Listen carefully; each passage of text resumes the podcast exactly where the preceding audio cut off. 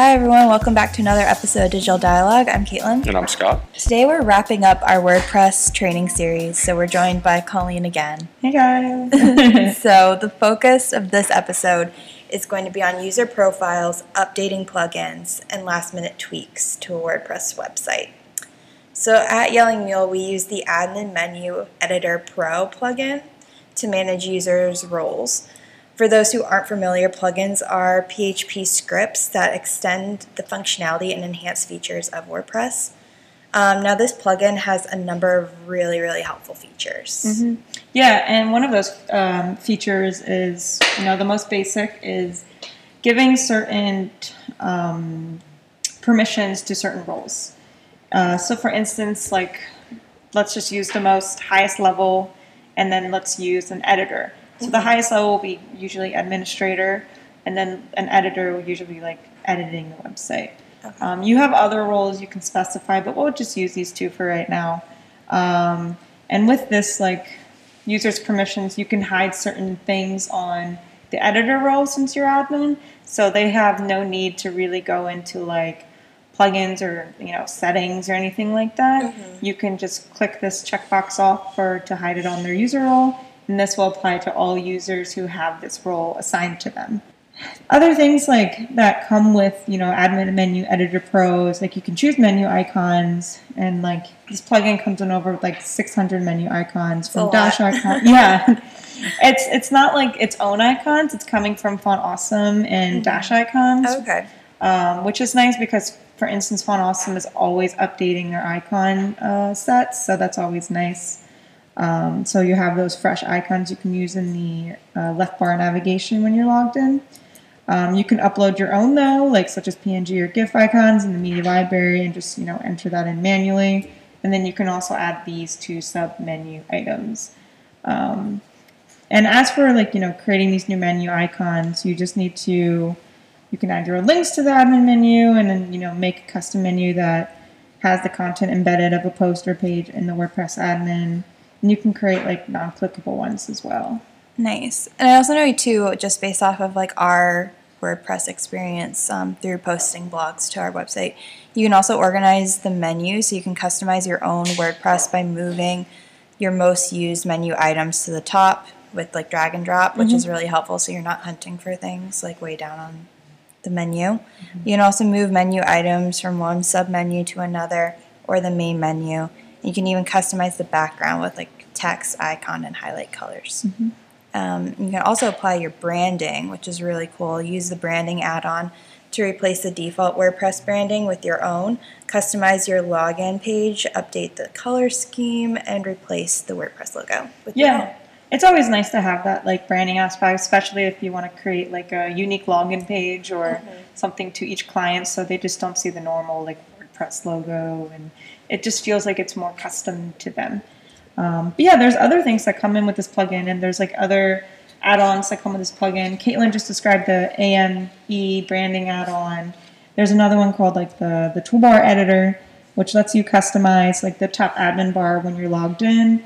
Um, pretty much, this is used for to like remove uh, that WordPress logo again that shows up in the top left, and really kind of edit um, what other users can see again. Um, for instance, like we'll just use the plugins because I used that as the previous example. It will also show how many plugins need to be updated as like a little orange circle. Mm-hmm. Um, that can also be removed for the editor role because again, they don't really need to see that. Um, and you can also like you know drag and drop the order and you know add in new links, items, etc. Um, but yeah, um, you know, for the requirements for this plugin, as with any plugin, if you look into their documentation, they'll let you know the requirements you need for WordPress and PHP because nowadays, you know, both of those things are always evolving, always being updated. So for this plugin, you need WordPress 4.1 or greater, and for PHP, you need 5.2 or greater. I always suggest nowadays you need PHP 7.2 mm-hmm. because that is becoming literally the default for PHP because the older versions are becoming more obsolete. Um, and WordPress recently updated, I think a 5.2 or 3 I'm not. They've been doing a lot of updates recently, so I'm not really sure which is the latest. Yeah. but they're always evolving. Yeah. So now we're going to transition to something that you do a lot of, which is updating plugins. It's important to make sure that everything is up to date on your site. So when you do update your plugins, be sure to do it in parts, not all at once. Yeah, I like highly agree with that um, because, like, let's say you have an e-commerce site, um, you have you know WooCommerce or maybe some other e-commerce platform, um, or maybe you just have a bunch of plugins that you have on the plugins uh, site as well. Um, it's always good to you know back up before updating anything, just on the off chance like something does not work. Yeah, that would be the worst. it's always um, i would say a little on edge for me because like you do look at like the plugin details and see what they've updated but like when you update it and then something happens then you would have to like um, go one by one deactivate and reactivate plugins and Hence the doing it in parts and not all at once. Yes. I would say the only time you would do it all at once if the um, website has very little plugins. I would say at most like five or six you could do it at once if they're all basic plugins. Okay. Um, but if they're like more complex, then doing it in parts is recommended. Um, but to continue on with that like updating process, like after you've you know done this process of like backing up and updating plugins and do it in a couple different parts, um, you can just uh, kind of group these things with how uh, similar these plugins are. So, for instance, I mentioned WooCommerce. So anything like WooCommerce related should be packed together. Um, there's another plugin that likes to be packed together, such as Events Calendar. Um, you have other ones that, like the Admin uh, Menu Editor Pro, I usually update that with the toolbar and the branding add-on. Like, it's always good to like group those that are similar, if not like from the same company. So, um, but yeah, you know, you know, with plugin updates, there always comes a core update too, if that's applicable. If there's no core update, that's fantastic. Then you've done your part.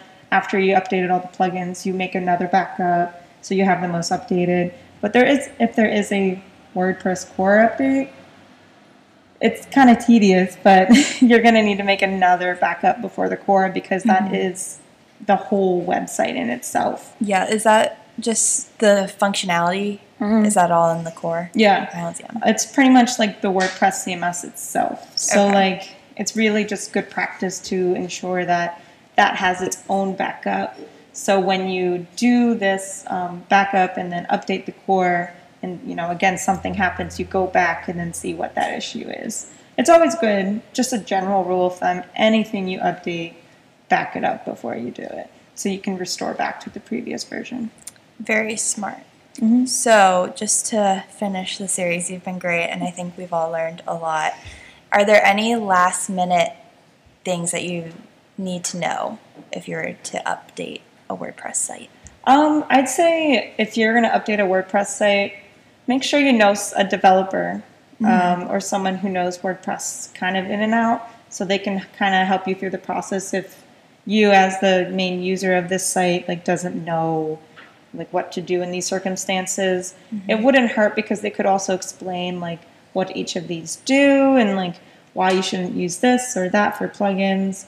Um, and if you're working with an agency, you know, such as ours, like go with their maintenance package and Oh, yeah, that's very helpful. yeah, because we do once a month plugin updates, and usually that's all it needs, um, just to ensure that nothing happens with the site. Yeah. But really, other than that, um, There's also little Yeah. things too. I think you don't think of like I know you mentioned too in the past time zones, making sure you're on the correct. yes, yes, time zone. That is also correct. So, um, in I believe we discussed this in the post uh, episode where you can schedule posts. Yes. if you don't have the correct time zone uh, selected, uh, it will post to that time zone. So the default for WordPress is UTC uh, plus zero.